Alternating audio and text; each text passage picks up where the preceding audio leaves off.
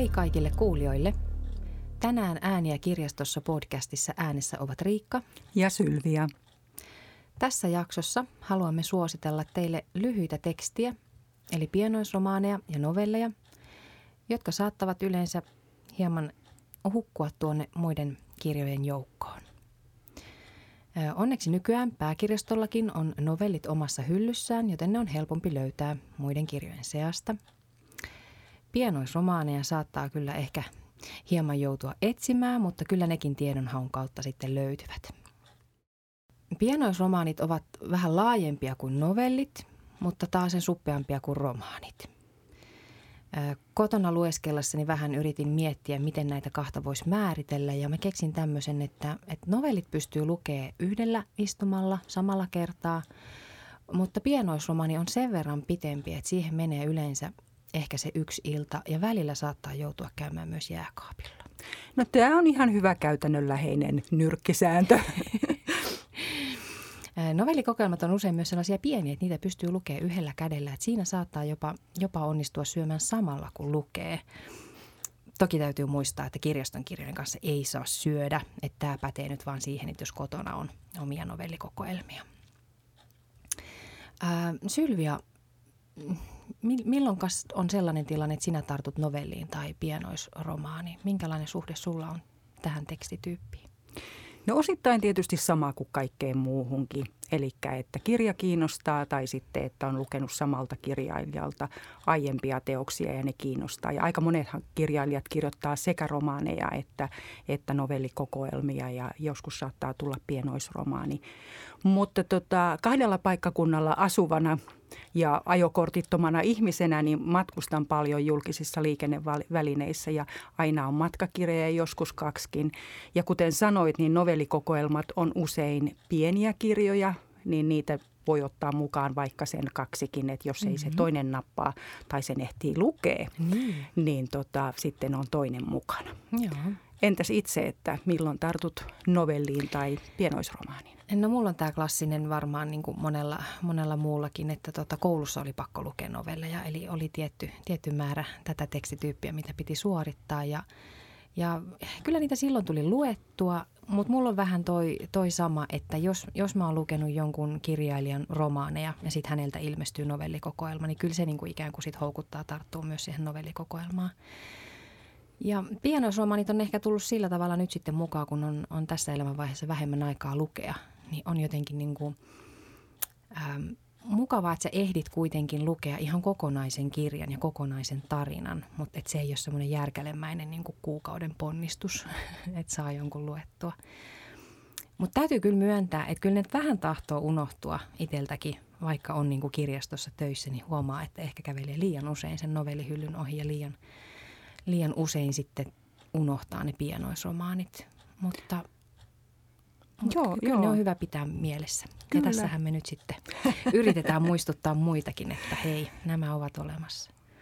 Joo, se on ihan totta, että, että minusta on sääli, että ne helposti unohtuu, koska niin kuin tuossa just sanoit, niin silloin kun on vähän aikaa siihen lukemiseen, niin se on ehkä helpompi saada luettua. Siihen ei mene niin pitkä aika, yksi ilta, kaksi mm. iltaa, että, ja sitten tulee kuitenkin se tunne, että hei, olen lukenut.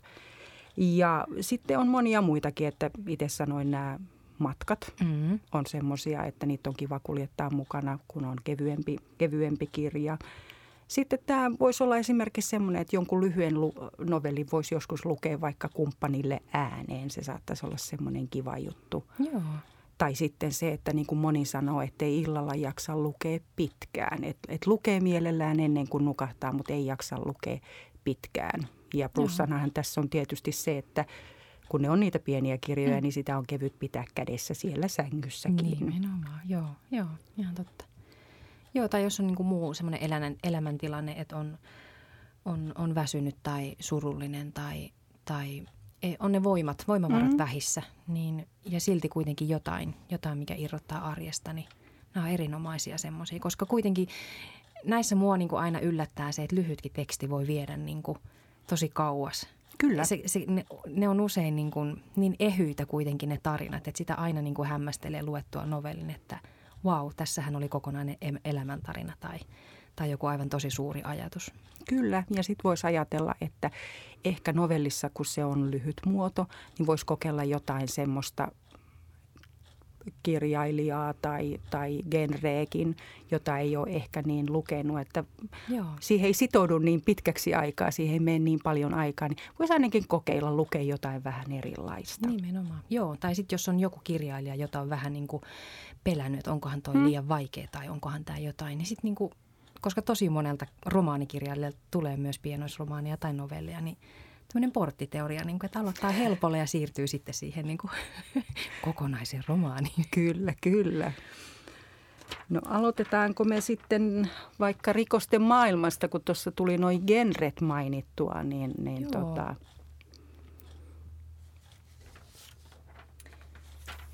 Joo, ja ehkä vähän semmoinen yllättäväkin, että mä en ollut aikaisemmin ehkä ajatellut, että rikoksia mahtuu novelliin. Totta. Mua yllätti. Mutta sulla on joku Ihan nimensä no, mukaisesti. Kyllä, joo. Eli tota, minulla on tässä ensimmäisenä kirjana Ferdinand Monchirakin rikoksia. Ja parhaiten sitä kuvaa kirjailijan oma lause, joka on siinä alkusanoissa. Hän kirjoittaa näin, että useimmat asiat ovat monimutkaisia ja syyllisyys on visainen kysymys.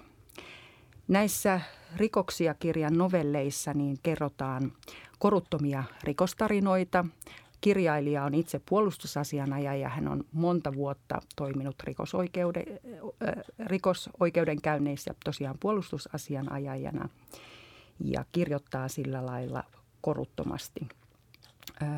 Sen verran täytyy varoittaa, että, että herkille tämä ei sovi väkivallalla ei mässäillä, mutta jotkut ovat aika karua kertomaa. Sanoisin, että tämä on sellainen, että tämä sopii sekä dekkarin lukijoille että niille, jotka ei ikinä halua lukea dekkareita. Joo. Ähm, mä löysin P.D. Jamesin Mistelimurha ja muita kertomuksia novellikokoelman. Ja tämä oli mulle semmoinen, just semmoinen niin löytö. Todella kaunis kirja, erittäin klassinen sekä ulkoasultaan että sisällöltään. Ja tämä on nyt just sitten, toisin kuin sun kirjani, semmoinen, joka sopii aivan kaikille. On turvallinen ja, ja tyylikäs.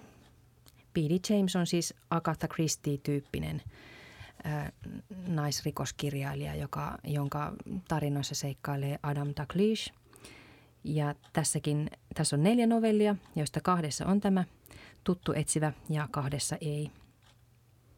Ja tämä on kyllä siis aivan yllättävää, että novellissa pystyy pohjustamaan sen murhan, sen henkilökallerian ja sitten vielä tyylikkäästi sen loppuratkaisun – ja kyllä mulla kävi nyt niin, että täytyy myöntää, en ole lukenut P.D. Jamesia aikaisemmin, mutta tämän novellikokoelman myötä niin innostuin aivan valtavasti. Ja aion, Porttiteoria kyllä, toimii. Kyllä, aion rynnätä heti, heti tota näiden dekkareiden pariin ja voin olla yhtä koukussa kuin ikiklassikkoon Agatha Christine, josta mulla on myös sitten tässä toinenkin esimerkki, eli ähm, Agatha Christieltä on julkaistu paljon paljon myöhemmin, kun tämä pienoisromani on alun perin tehty 50-luvulta, niin nyt vasta on sitten julkaistu Hercule Poirot ja Huvimajan arvoitus pienoisromaanina. Tämän pohjalta on sitten tehty, tehty niin kuin kokonainen romaani, Kuolleen miehen huvimaja paljon myöhemmin. Mutta tämä on sellainen helmi siinä mielessä, että tämä on lyhyt, mutta tämän kirjan kansiteksteissä – esipuheessa ja jälkisanoissa on myös tosi paljon tietoa Agatha Christiestä ja hänen niin kuin, tavastaan kirjoittaa. Ja sitten tämä, tämä sisältää lyhyen arvoituksen, eli pienoisromaanin. Ja juurikin se, että aikoinaan nimenomaan rikoskirjallisuutta kirjoitettiin lyhyinä teksteinä alun perin. Ne oli novelleja ja ne oli, ne oli niin kuin lehdissä tämmöisiä jatkokertomuksia. Eli vaikka mulle niin kuin tulee uutena se, että, että rikoskirjallisuutta novelleina, mutta se on itse asiassa ollutkin tavallaan se alkuperäinen muoto, miten rikokset on kirjoitettu silloin 1900-luvun alkupuolella esimerkiksi. Ne on ollut jatkokertomuksena lehdissä ja, ja tämmöisenä niin lyhyinä. Ja sitten vasta niin kuin lähti tämä tämmöinen romaanimainen rikoskirjallisuus kasvamaan. Niin vaikka nyt tuntuu, että valtavirta on se romaani. Nimenomaan. Mm. Mutta tulee mieleen, että kyllähän näitä on myös sitten kotimaisia – ihan kokoelmia dekkarikirjailijoilta, että jos, jos alkaa tuo lyhyt muoto napata, niin mm-hmm. sellaisiakin meiltä sitten löytyy. Kyllä. No tästä rikosten maailmasta, niin, niin tota, jos siirretään tämmöiseen arkielämän pieneen vinksahtaneisuuteen tai sitten siihen, että, että miten näennäisesti tavalliset ihmiset tekee yllättäviä valintoja ja, ja tota, miten se luonne sitten niissä paljastuu. Maarit Verrosen kirja Normaalia elämää on tämmöinen. Ja tämä on siinä mielessä nyt just kiva novellikokoelma, että ne on tosi lyhyitä ne novellit. Ja tosiaan arjen tilanteita, jossa ihmiset tekee valintoja. Ja nykyaikaa ikävästikin vähän kuvaa se, että aika monissa näissä novelleissa niin se valinta on semmoinen oman edun tavoitteluun liittyvä kovia arvoja sisältävä minä ensin tai että jos ruumis löytyy, niin, niin soitetaan ensin toimittajalle eikä poliisille. Mm. Mutta on siellä nyt valonpilkahduksiakin, mm. että ei tämä maailma nyt eikä Verrosen ihmiskuva ihan niin synkkä, synkkä ole. Tämän kirjan kohdalla kannattaa mainita se, että, että viime vuonna kun oli tota Ylen toimittajien Nadia Novakin ja Seppo Puttosen valitsema 101 kirjaa sarja, joka, tota, jossa oli yksi kirja jokaiselta itsenäisyysvuoden ajalta, niin tämä Marit Verrosen normaalia elämää teos oli vuoden 2009 kirja. Joo, okei. Okay. Joo. Et Veronen on ehkä vähän semmoinen vieraampi kirjailija, mutta tota, tämä on semmoinen hyvin lähestyttävä teos hänen tuotannossaan, että kannattaa kokeilla. Joo. Se on nimenä just semmoinen, että, että tota, sen kyllä tietää, mutta mi- miten sitä nyt ei vaan sitten ole tullut luettua. Aivan. Ja hänellä on sitten vaativampiakin, mutta tämä on hyvin lähestyttävä, Joo. että, että tavallista arkea, mutta siinä on se pieni oivallus, että minkälaisia mm. olemme ja, ja olemmeko me tällaisia. Joo. No arkisia asioita havainnoivat sitten tämmöiset kotimaiset kirjailijat kuin Sinikka Nopola ja Petri Tamminen. Mun ihan ehdottomia lemppale, lemppareita, joita mä aina, aina vähän kehuskelen joka välissä. Lukekaa, lukekaa. Sekä Nopolalla että Tammisella on aivan, aivan hurmaava kyky puhua siitä arkisesta ihmisestä ja itse ironisella tavalla tuoda sitä arjen huumoria ja niitä havaintoja esille – Sinikka Nopolalta tämmöinen, tämmöinen kirja kuin Matkustan melko harvoin ja muita kirjoituksia. On kirja, joka saa minut hetkittäin nauramaan ihan ääneen ja, ja se vaatii kyllä aika paljon. Se varmaan johtuu siitä, että, että näistä teksteistä hetkittäin tunnistaa itsensä ja te, se tekee pikkusen kipeää. Sitten sit on niin kuin pakko nauraa. Mutta Sinikka Nopola tekee tosi hilpeitä havaintoja arjesta ja arkisista tavaroista – ja, ja tota, havainnoi keski-ikäisen naisen elämää itse ironisesti ja humoristisesti. Ja sitä tekee myös Petri Tamminen, eli puhuu, puhuu miehestä, joka on ujo ja nolo ja, ja sitten niistä tilanteista, mihin joutuu, kun aina hävettää vähän. mutta, mutta kuitenkin sitten semmoisella niin lämpimällä, sympaattisella tavalla. Lähestyttävällä tavalla arjen niin. huumoria. Niin, niin.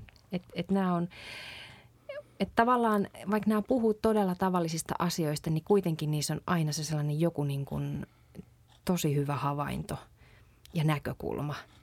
Ja sitten se, se niin kuin miten se huumorilla tuodaan esiin, niin nämä on mun mielestä todella, todella hyviä. Ja tota, Sinikka Nopola on valtavan tuottelija, hänellä on paljon paljon muitakin kirjoja. Mutta Petri Tamminen on semmoinen lyhyen proosan taitaja. Eli hänellä ei taida olla tullut yhtään paksua kirjaa, vaan kaikki on sellaisia pienen romaanin kokoisia, mutta silti niin kuin suuria kirjoja, niin kuin mä aina sanon, että, että lyhyestä tulee kaunis kirja, kun sen oikein osaa kirjoittaa. Se on ihan totta, että, että kirjaa ei tosiaan voi arvioida sen paksuuden perusteella, mm. että lyhyt on usein tosi mietittyä. Niin. Tammiselta, jos haluaa lukea novellikokoelman, niin voisi aloittaa vaikka tämmöisellä kirjalla kuin Muita hyviä ominaisuuksia. No semmoinen hyvin luettava ja lähestyttävä on minusta kanssa tämä Maritta Lintusen Mozartin hiukset. Ää, siinä on semmoinen metka asia, joka näitä kaikkia novelleja yhdistää. Eli jollain lailla musiikki liittyy jokaiseen niistä novelleista. Mutta se musiikin skaala on laaja, että vaikka novellikokoelman nimi on Mozartin hiukset, niin, niin tota, Mozartista ja Sibeliuksista mennään kyllä ihan sujuvasti sitten tonne tangolaulantaa, että, mm-hmm. että musiikin skaala on laaja, henkilögalleria on kanssa hyvin laaja, siellä on eri-ikäisiä ja tunneskaala on laaja, eli siellä on hyvin eri tunnelmaisia. Et sanoit tuossa, että näissä on huumoria. Siellä on joissakin novelleissa on sitä huumoriakin, Joo. mutta on sitten myös semmoisia niin kuin koskettavampia ja vähän, vähän tota surullisempiakin tarinoita. Ja Lintunen on kanssa semmoinen, joka on kirjoittanut useamman kirjan, romaaneja ja, ja tota, novellikokoelmiakin, mutta ei ehkä niin kuin ihan hirveän tunnettu mm, mm. kaikkien lukijoiden parissa, mikä on sääli, koska hän on ensinnäkin kauhean tarkkanäköinen ihmisten kuvaa ja, ja tota, samalla sitten nämä on hyvin helppolukuisia nämä tarinat. Ja se, mikä on ihana erityisesti tässä novellikokoelmassa, on se, että siellä on semmoisia yllätyksellisiä juonen käänteitä. Eli oikeastaan joka novellissa on joku semmoinen käänne, joka Aha. nostaa sen niin kuin jotenkin joko vähän eri tasolle tai sitten se lukijan näkökulma siihen tarinaan muuttuu tai siinä on joku semmoinen yllätys, mikä on minusta hyvin kutkuttavaa. Joo. Ja tota, et näissä on kanssa se, että et arjesta lähdetään, mutta tota, pienistä sattumuksista voi syntyä suurtakin dramatiikkaa. Joo. Pitääkö olla klassisen musiikin tuntia, että voi nyt tarttua tämmöiseen no kirjaan, jonka nimi, nimissä mainitaan Mozart? Ei tarvitse olla suuri musiikin harrastaja, että, että tota, se, musiikki on siellä se lisämauste, mutta ei vaadita musiikin tuntemusta eikä mitään, että näistä novelleista voi, voi nauttia. Ja mä luulen, että aika monenlaiset lukijat nauttis näistä novelleista. Joo. No Mozartin hiuksista voisi taisi siirtyä tuota, Karl Uwe Knausgårdin hiuksiin. Eli tämä norjalainen pitkätukkainen loistava mieskirjailija, joka on saattanut jäädä joitakin lukematta sen takia, että hänen taisteluni-sarjansa on aika massiivinen – pelottava suorastaan. Nimenomaan. Kokonsa puolesta. Nimenomaan. Oletko itse lukenut En näitä? ole. Mm, joo. Minulla kesti kanssa pitkään. Mä, mä huomasin, että tota, taistelunisarjan kirjat liikkuvat vinhasti varaushyllyssä, mutta kyllä mua niin kuin hermostutti tarttua, tarttua ensimmäiseen osaan. Mutta tota, tuli sellainen sopiva hetki ja mä luin sen ja mä tykkäsin todella paljon ensimmäisestä osasta. Okay. Mutta sitten tuli elämä väliin ja kakkososa jäi kesken ja on edelleen kesken. ja saapa nähdä, kuinka kauan menee, että tota, saan, saan sen luettua. Mutta ei ole turhaan ylistetty kirjailija.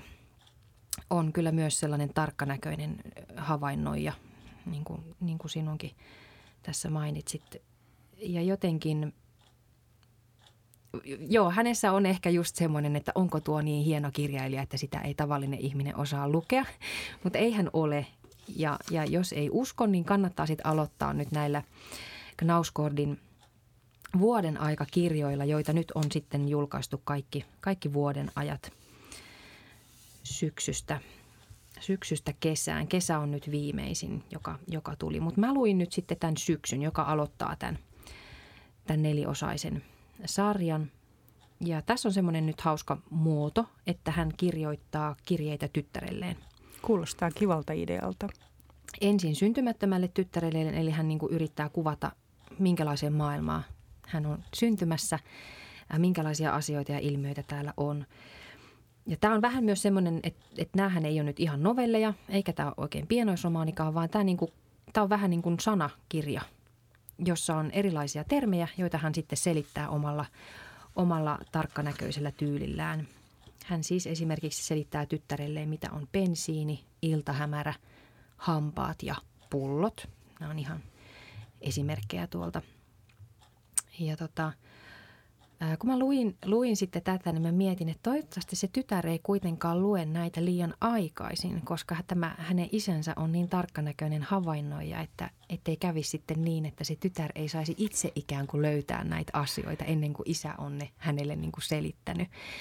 Että jotenkin niin kuin aikuisille ihmisille nämä sanakirjamaiset selitykset tuo niin kuin jotain uusia oivalluksia niin todella arkisista asioista, että – mä jotenkin niin toivon, että tämä tytär lukee nämä vasta sitten, kun hän on itse löytänyt asiat ja ihmetellyt, mikä mm. on omena ja haarukka ja, ja niin edelleen. Mutta tota, tässä, tässä kyllä helppo, helppo aloitus Knauskoodin maailmaan. Suosittelen. Tuo on hyvä vinkki, koska itse muistan nämä tiiliskivet, ja joihin en ole siis vielä, mm. vielä tarttunut, niin kiva tietää, että häneltä on lyhyempää tekstiä just ja voi vähän nähdä Joo. sitä, että, että miten kirjoittaa ja tykkääkö Joo. siitä tavasta ilmasta asioita. Joo, Joo ja hän, hän on siis niin kuin loppuun asti rehellinen rehellinen, joka ikään kuin tekee siitä taistelunisarjasta sit sellaisen, joka niin kuin ehkä poikkeaa valtavirrasta ja mikä niin kuin imasee tavallaan niin kuin mukaansa. Mutta mut näissä lyhyissä teksteissä on se sama tyyli kuin sitten siinä taistelunisarjassa, että hänellä on se oma kirjailijan ääni, joka, joka näkyy näissä kaikissa teksteissä ja tekstityypeissä. Joo, kyllähän se kirjailijan ääni on sellainen, että kirjoittaa sitten pitkää tai lyhyttä, niin siinä on ne tietyt samat elementit. Että tästä tulee mieleen tämä tämä, tota, mikä mulla on seuraavana kirjana, eli Sinaina Lindeenin Rakkaus kolmeen appelsiinin novellikokoelma. Että hänhän on kirjoittanut myös romaaneja ja tota, on aiempikin novellikokoelma, mutta kyllä se jotenkin ne samanlaiset ihmiset ja tapahtumat ja aihelmat pyörii kirjailijalla. Mm. Ja tota, Sinaida Lindeen on, on tota, alun perin Venäjältä kotoisin, asuu Suomessa ja kirjoittaa ruotsiksi. Ja hänen, kirjo, hänen kirjoissaan on sitten ihmisiä eri maista. Ihmiset kohtaa, välillä tulee kulttuurisia yhteentörmäyksiä ja välillä ihmiset ei sitten kohtaa, vaikka olisi samasta kulttuurista.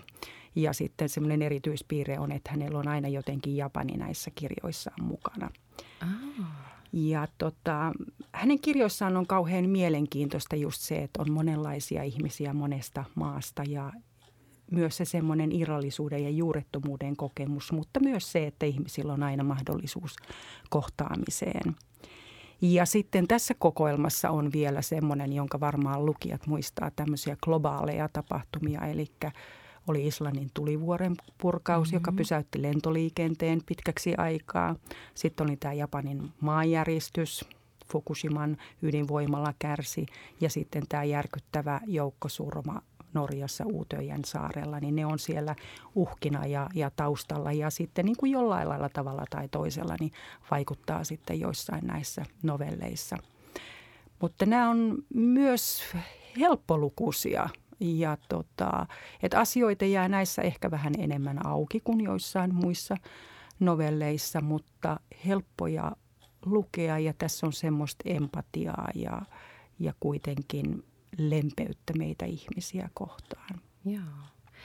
Sehän näissä novelleissa usein on, että, että toisaalta niin sille tekstityypille ehkä ominaista on just se, että niissä on joko sitä koukkua – niin kuin sä sanoit, että tuossa aiemmassa kirjassa oli, tai sitten just tämä, että loppu jätetäänkin niin kuin auki. Kyllä. Että ikään kuin siinä lyhyessä tekstissä niin kuin pohjustetaan, pohjustetaan, pohjustetaan. Ja sitten se jääkin ah, niin herkullisesti jotenkin auki, että se on, se on toisaalta ärsyttävää, mutta toisaalta kauhean, kauhean kiva tavallaan, niin kuin, että se jää se loppu sitten roikkumaan silleen, että sä, sä saatkin lopun päivää sitten miettiä, että no mutta miten se nyt sitten Kyllä, ne on usein semmoisia, jotka jää kutkuttamaan. Tai sitten se, että kerrotaan niin kuin semmoinen hyvin pieni pätkä, joku sattumus, joku semmoinen lyhyt, lyhyt pätkä. Joo, ja sitten ja sit itse saa siihen ympärille rakentaa sen muun maailman tai sitten keksiä loppuratkaisun. Kyllä. No tota, maailmalle vie myös Laurent Gounelin kirja Matka yli onnen esteiden. Tämä on uutuus ja maailmalla erittäin menestynyt. Oikein tyypillinen semmoinen – elämäntaito pienoisromaani. Et jos on tykännyt Pikkuprinssistä ja Koelhon alkemistista ja Elisabeth Gilbertin Eat, Pray Love-sarjoista, niin tämä on kyllä, tää on kyllä just sen tyyppisille lukijoille oikein, oikein osuva, osuva valinta. Tässä on siis mies, joka lähtee yllättäen balille etsimään itseään ja, ja siellä on sitten vastassa tämmöinen parantaja tai guru, joka, joka tota, esittää tälle Julianille kysymyksiä ja pakottaa hänet niin kuin niiden kysymysten kautta sitten vastaamaan tällaisiin niin kuin, omiin käsityksiin ja ajatuksiin liittyviä asioita. Ja ikään kuin tämän koko kirjan sellainen ydinajatus on se, että, että se mitä me ajatellaan, niin se ikään kuin luo meistä sen käsityksen ja mikä käsitys meillä itsestä on, niin sitten se niin kuin ohjaa sitä meidän elämää. Mm. Ja jos nyt yhtään tuntuu, että se elämä niin kuin meinaa vähän mennä semmoiseen suuntaan, mihin ei niin kuin ehkä välttämättä halua, niin tota, sitten vaan täytyy muuttaa ne omat käsitykset ja ne omat ajatusmallit ja tehdä just sitä, mitä haluaa. Ja mä vähän kirjoitin tähän niin kuin tälle, että tämä on semmoinen oikein hyvä Taimaan matkalukemisto, että, että siellä, siellä kun ollaan niin kuin irti arjesta ja etsitään sisältä sitä, että mikä, mikä musta tulee isona tai mitä mun elämääni kuuluu, niin, niin tämä matka, matka yli onnen esteiden voisi olla semmoinen matkalukemisto sitten – spesiaalivinkkinä Taimaanlomia varaaville. Joo, tämä, tämä mukaan. Ei paina paljon. ja sitten mulla olisi tämmöinen pienoisromaani kuin Lukija aamujunassa. Tän on kirjoittanut Jean-Paul Didier Laurent. Nimi on vaikea, mutta Lukija aamujunassa oli siis kirjan nimi, eli sille löytyy kyllä sitten. Ranskalaiset nimet on aina yhtä, yhtä tota, mukavia tiedon haussa, kun ei ole hajua, miten se kirjoitetaan.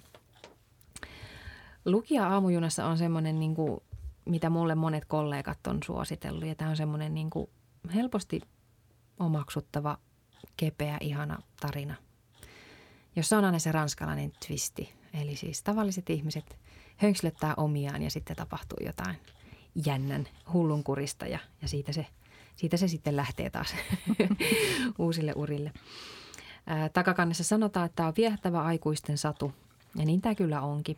Tässä on siis elämänsä erittäin kyllästynyt Julian, joka nousee joka aamu junaan ja, ja lukee irrallisia tekstejä, joiden niin kuin, ne kirjat on tuhottu ja nämä on sellaisia yksittäisiä sivuja, jotka on jäänyt jäljelle. Joo. Ja hän lukee siellä aamujunassa näitä ääneen ja varmaan siis on vähän sellainen kylähullun maine hänellä, mutta hän ei siitä välitä, koska hän haluaa ikään kuin pelastaa ne tekstit, jotka on niin kuin tuhottu muutoin. Ja sitten hän tietysti tulee vastaan erään tekstin myötä nainen, joka on arvoitus ja sitten hän lähtee sitä ratkomaan, että mistä se nainen löytyy. Niin kuin ranskalaiseen tapaan. Rakastutaan niin kuin johonkin ohikulkijaan ja, ja sitten tehdään kaikkensa, että löytää sen, sen henkilön. Ja, mutta mutta tässä jääkin just tavallaan se loppu vähän auki, että miten se sitten, miten sitten kävikään. Eli lukija saa itse kuvitella sitten haluamansa lopun. Kyllä, kyllä, joo. Ja sitten se, että miten se tarina siitä sitten jatkuu. Ö, mutta kun luet kirjan Lukija aamujunassa, niin kannattaa sen kanssa sitten jo lainata samalla tämmöinen elokuva kuin Anonyymit romantikot, joka on 2012 vuodelta tämmöinen ranskalainen romanttinen elokuva. Siinä on hyvin samantyyppinen asetelma. Kaksi ujoa ja arkista ihmistä rakastuu ja sitten kun pitää sitä suhdetta alkaa tekemään, niin se, se, se on kyllä vaikeaa, kun ujostuttaa ja aristuttaa. Ja, ja jota, et jotenkin tavallaan, kun tämä lukija aamujuna, se jättää vähän semmoisen niin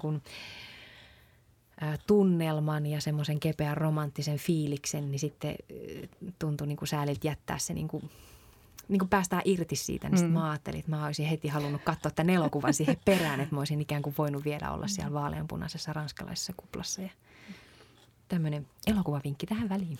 No se on hyvä, niin tietää, miten voi jatkaa sitä kepeyden tunnelmaa. Joo. No nyt täytyy sanoa, että tämän kepeyden vastapainona niin seuraavaksi tulee kyllä, kyllä arkea, että on, on siellä nyt joukossa sitten tota, vähän tämmöistä haastavampaakin toimintaa. Eli mun seuraava kirja on Joni Siftesviikin Apteekkilaiva. Ja Siftesviikhan on myös näitä kirjailijoita, joka on kirjoittanut paljon. Mm-hmm. On, on sekä romaania että useampi novellikokoelma, että, että hänen kirjoihinsa voi sitten kyllä, kyllä tarttua, että jos lajista tykkää, niin, niin niitä löytyy. Ja tämä apteekkilaiva-kokoelma on sitten semmoinen, että ajallisesti siinä – liikutaan useassakin ajassa, että on siellä ihan kännykkämasto mastoon liittyvä novelli, että tämmöinen nykyaikaan liittyvä, mutta tota, sitten siellä on semmoinen kiva useamman novellin kimara, joka sijoittuu tuonne 1960-luvun alkuun. Ja siinä on vielä samoja ihmisiä ja mm. sitten sillä lailla novelliksi metka, että sillä novellilla on niin kuin lukuja. Ah. Ja tota, ne ei silti ole ihan kamalan pitkiä, kun tuossa kirjassa on vielä, vaikka se on semmoinen vähän paksumman kokoinen, niin siinä on hirmu iso fontti. Että oh. jos sillä on merkitystä, että miten iso kirjasin koko on, niin vink vink, että Joo. vaikka tuo ei ole siellä iso, tekstisten hyllyssä, niin, niin siinä on tosi iso fontti. Mm-hmm. Mutta tosiaan, että et aikamatkaa tehdään, että silloin myös ihan Krimin sotaan sijoittuva novelli ja että mennään ihan sitten sinne historiankin puolelle. Siftesviikin novellit on aika tarinallisia taas, että niissä sitten kerrotaan enemmän, että niissä ei jää ihan niin hirveän paljon auki. Että siinä on, mm. Ne on enemmän semmoisia niin kuin kertomuksia – ja tota, mitä hän hirveän hyvin kuvaa esimerkiksi vaikka tässä 60-luvulle sijoittuvassa, missä on, on tota yksinhuoltaja äiti poikansa kanssa. Niin jotenkin hyvin sitä arkea, miten asuttiin, minkälaista se elämä oli, mitä, mitä ajateltiin, minkälaista oli se työssä käyti, mitä syötiin, keitettiin mm. makkarakeittoa ja, ja tämän tyyppisiä. Että hän osaa kertoa sen arjen uskottavasti ja hyvin ja sitten mitä siitä, siitä sitten nousee Joo. tapahtumia. Että jotenkin semmoista vankkaa realistista kerrontaa ja sitten jotenkin tuntuu aika nostalgiselta He. lukea sitä, että, että tota, 60-lukukin on rupeaa olemaan jo aika kaukana. niin. Et ehkä eniten mulle kolahti se 60, 60-luvun niin. alun kertomukset. Joo. Skiftersiikissä on ehkä vähän se, että hän on kirjoittanut niin paljon, että mulla on ainakin se olo, että mistä mä niinku aloittaisin, että jos mä rupeisin niinku tutustua tähän kirjailijaan. Oon mä siis, muistan, että on muinoin niinku lukenut varmaan pari kirjaa, mutta kun hän on jotenkin kanssa niin tuottelias, että että mistä sitä sitten niinku aloittaisi. No tämä apteekkilaiva voisi olla nyt sitten No tämä on esimerkiksi sykäys. hyvä just, että tämä on että itsenäinen novellikokoelma ja sitten se, mikä siinä on kanssa läsnä, niin on meri, että Siftesviikillä on paljon näitä mm, merellisiä joo. tarinoita ja myös joo. sitten se satama miljö on myös semmoinen, että mitä hän paljon käyttää ja kyllä tietää, mistä puhuu selvästi. Niin, joo, aivan.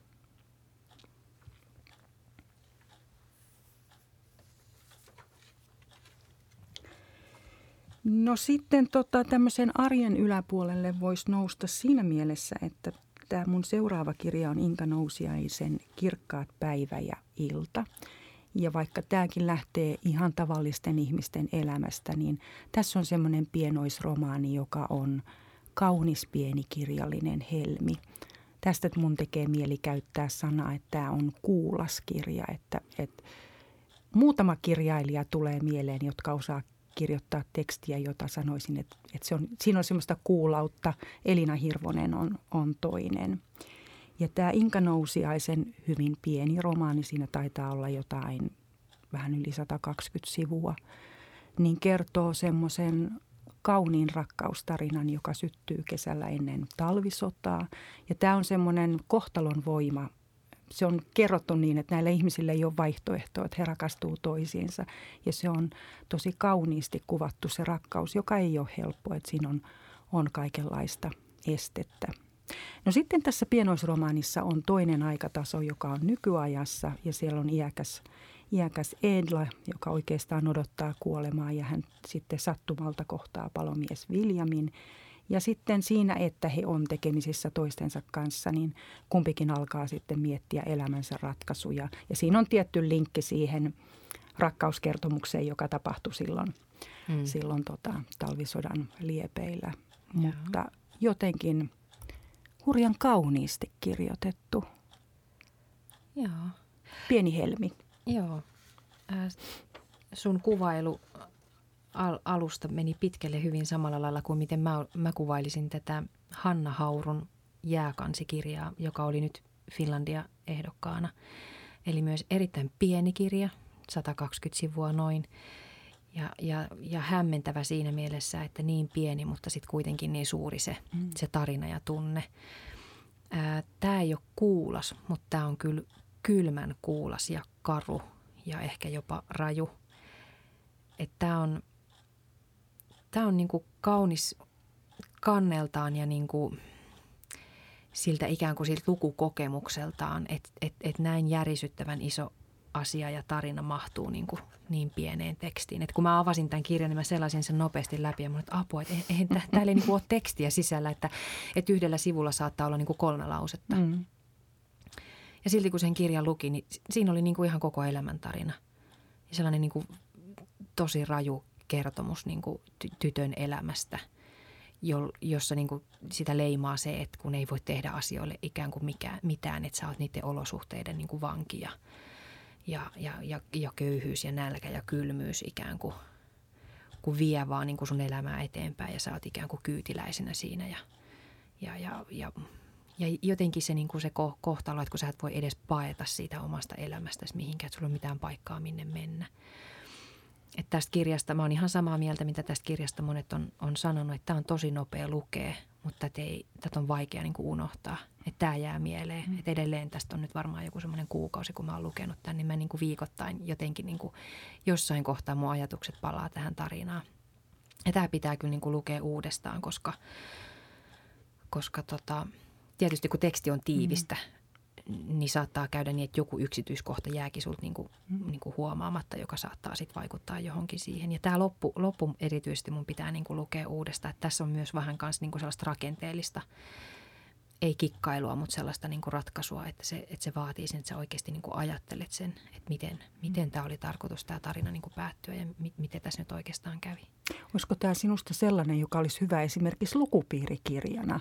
Et koska niin kuin sanoit, että, se, että tuossa mitä kerroit, että se herättää ajatuksia Kyllä. ja pitää oikein miettiä ja ajatus palaa siihen, Joo. niin tulee mieleen, että – että tota, vaikka se on lyhyt teksti, niin siinä varmaan riittää niitä pohdittavia asioita, Kyllä, että, että voisi olla kiva miettiä jonkun muun kanssa. Kyllä, joo ja sitten toisaalta tästä jää pikkusen semmoinen niin kuin ihan pieni ahdistava olo tai semmoinen, niin kuin, joka olisi ihana sitten niin kuin purkaa jonkun kanssa, että, että miten sä niin kuin koit tämän kohdan, että hirveä, hirveä tunne tuli niin kuin tässä ja, ja niin kuin, oliko tässä mitään toivoa ja, ja näin, että, että tavallaan, tavallaan kirja kyllä, joka niin kuin – pitäisi jutella jonkun kanssa. Et mä mm. odotankin tässä nyt, että et kuka mun kollegaista niin lukista näkki, että mä voisin niin päästä purkamaan tätä kirjan jättämää tunnetta. Selvää lukupiirimateriaalia. Kyllä.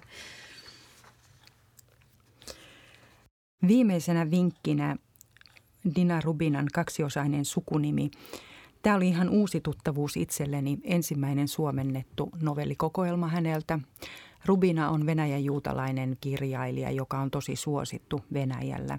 Ja tämä on ihan pieni kirja, siinä on kolme novellia, jotka on kirjoitettu 1990-luvulla, eli silloin Neuvostoliiton aikaan. Ja niissä näkyy kyllä se Neuvostoliiton aika jotenkin tosi veikeästi. Kaksi ensimmäistä novellia ilmeisesti sijoittuu siihen johonkin kirjoittamisajankohdan huippeille ja kolmas on sitten 1950-luvulla. Ja semmoisia ihmiselämän kiemuroita siellä on tragikoomisia, toisessa novellissa on, on ihan huumoriakin ja se kolmas on sitten vähän semmoinen surullisempi ja, ja tota, traagisempikin. Nämä on kivasti kirjoitettu ja sitten se, mikä avaa niitä novelleja hyvin, on se, että lopussa on suomentajan huomautuksia, mikä oli tosi hyvä, koska siellä oli niin semmoisia kulttuurisidonnaisia juttuja, että niitä lukija ei olisi tiennyt. Mutta tämä oli semmoinen, että jos haluaa kokeilla jotain ihan uutta, että kuten sanottu, häntä ei ole aiemmin suomennettu ja vähän epäilen, että tätä ei ole ehkä kovin moni huomannut. 2015 on ilmestynyt tämä kirja. Joo kirja suomeksi. Voin tunnustaa, on kyllä mennyt itseltäkin aivan ohi sekä, sekä nimi että, että tota kirja. Noin niin kuin, mä yleensä aina muistan kansikuvat, niin täytyy kyllä tunnustaa, että en ole nähnyt tuota kirjaa koskaan. Ja tähän loppuun mä haluaisin muistuttaa, että, että tota, jos haluat kuunnella novelleja, niin se on mahdollista meillä kirjastossa. Eli Liipolon, Liipolon kirjastopisteessä ja Kärpäsen lähikirjastossa pyörii novellikoukku-tapahtumat – Sinne voi mennä paikan päälle kuuntelemaan ääneen luettuja novelleja ja samalla tehdä vaikkapa käsitöitä. Ja nyt pääkirjastolla myös helmikuussa aloitetaan kirjavat rivit äänenlukua aikuisille tapahtuma.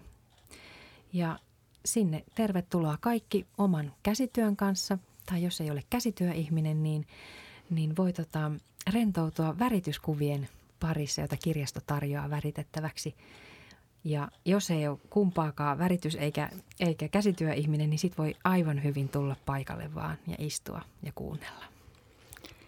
Joo, ja sitten jos kaipaa vinkkejä lyhyistä teksteistä, niin totesimme Riikan kanssa, että tuonne kirjaston hyllyluokituksen kätköihin jää paljon semmoisia kivoja lyhyitä tekstejä – joita olisi mukava esitellä.